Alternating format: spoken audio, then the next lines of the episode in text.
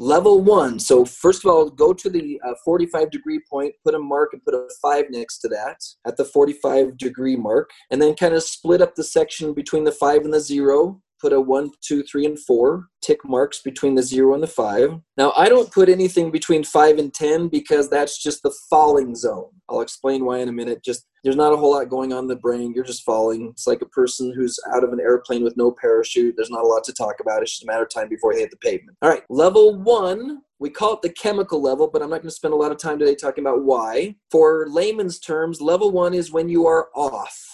Level zero is when you're on. Level one is when you're off. Now, you know what this is like with your children. If one of your kids walks to the room and you're like, hmm, you're kind of off right now. It's always a little easier to tell in other people than it is with yourself.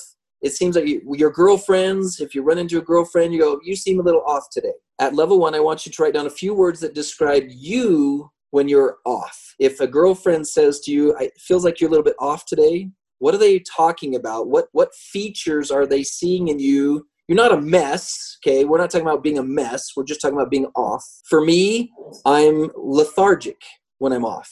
I am i'm not like discompassionate.